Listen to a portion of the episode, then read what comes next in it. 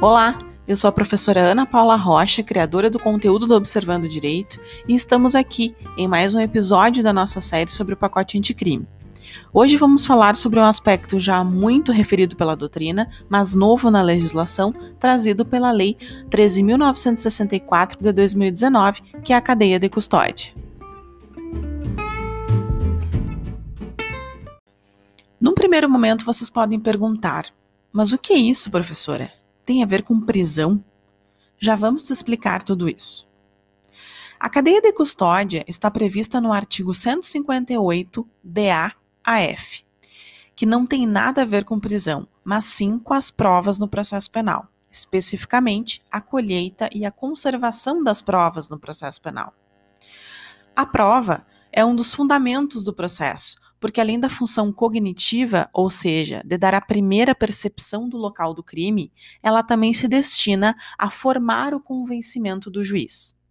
Os professores Auri Lopes Júnior e Alexandre Moraes da Rosa, em um artigo publicado no site Consultor Jurídico em 2015, já referiam sobre a importância da cadeia de custódia para o processo penal, dizendo sobre a necessidade de critérios objetivos que independessem, como referem os autores, da bondade e lisura do agente estatal.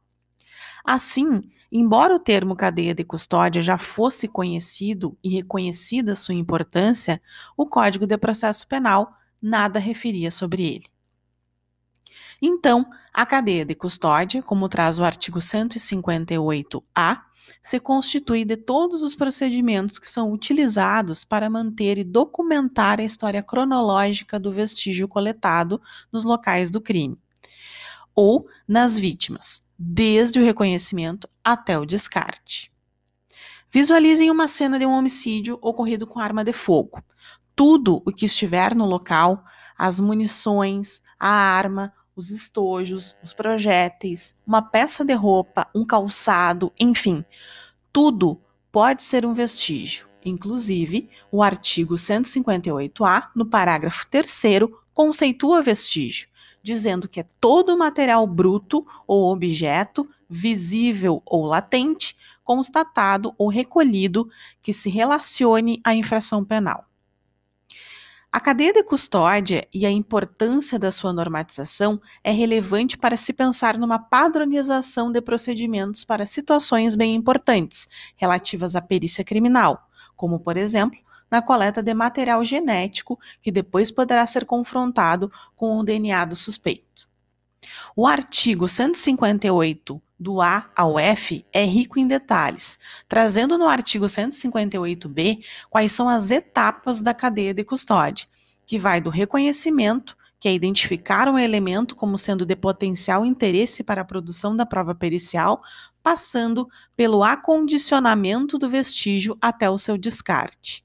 O artigo traz 10 etapas para a cadeia de custódia. Ainda quanto ao acondicionamento, nós temos o artigo 158D, que traz minúcias sobre como o vestígio deve ser acondicionado, referindo inclusive sobre como deverá ser o recipiente em que este vai ser guardado.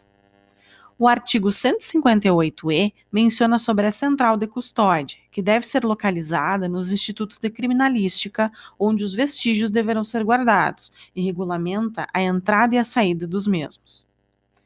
O artigo 158-F determina que, depois da realização da perícia, o material deve ser devolvido à central de custódia e, se esta não tiver espaço físico ou condições de armazenar algum material, tanto a autoridade policial quanto a judiciária poderão determinar local diverso para esse material, mediante requerimento do diretor do órgão central de perícia oficial de natureza criminal.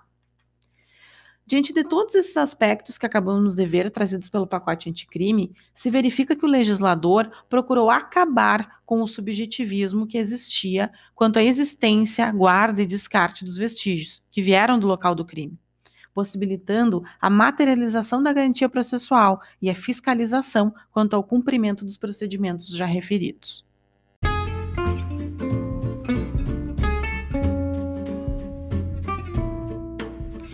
Assim, encerramos a observação sobre mais um dos aspectos trazidos pelo pacote anticrime.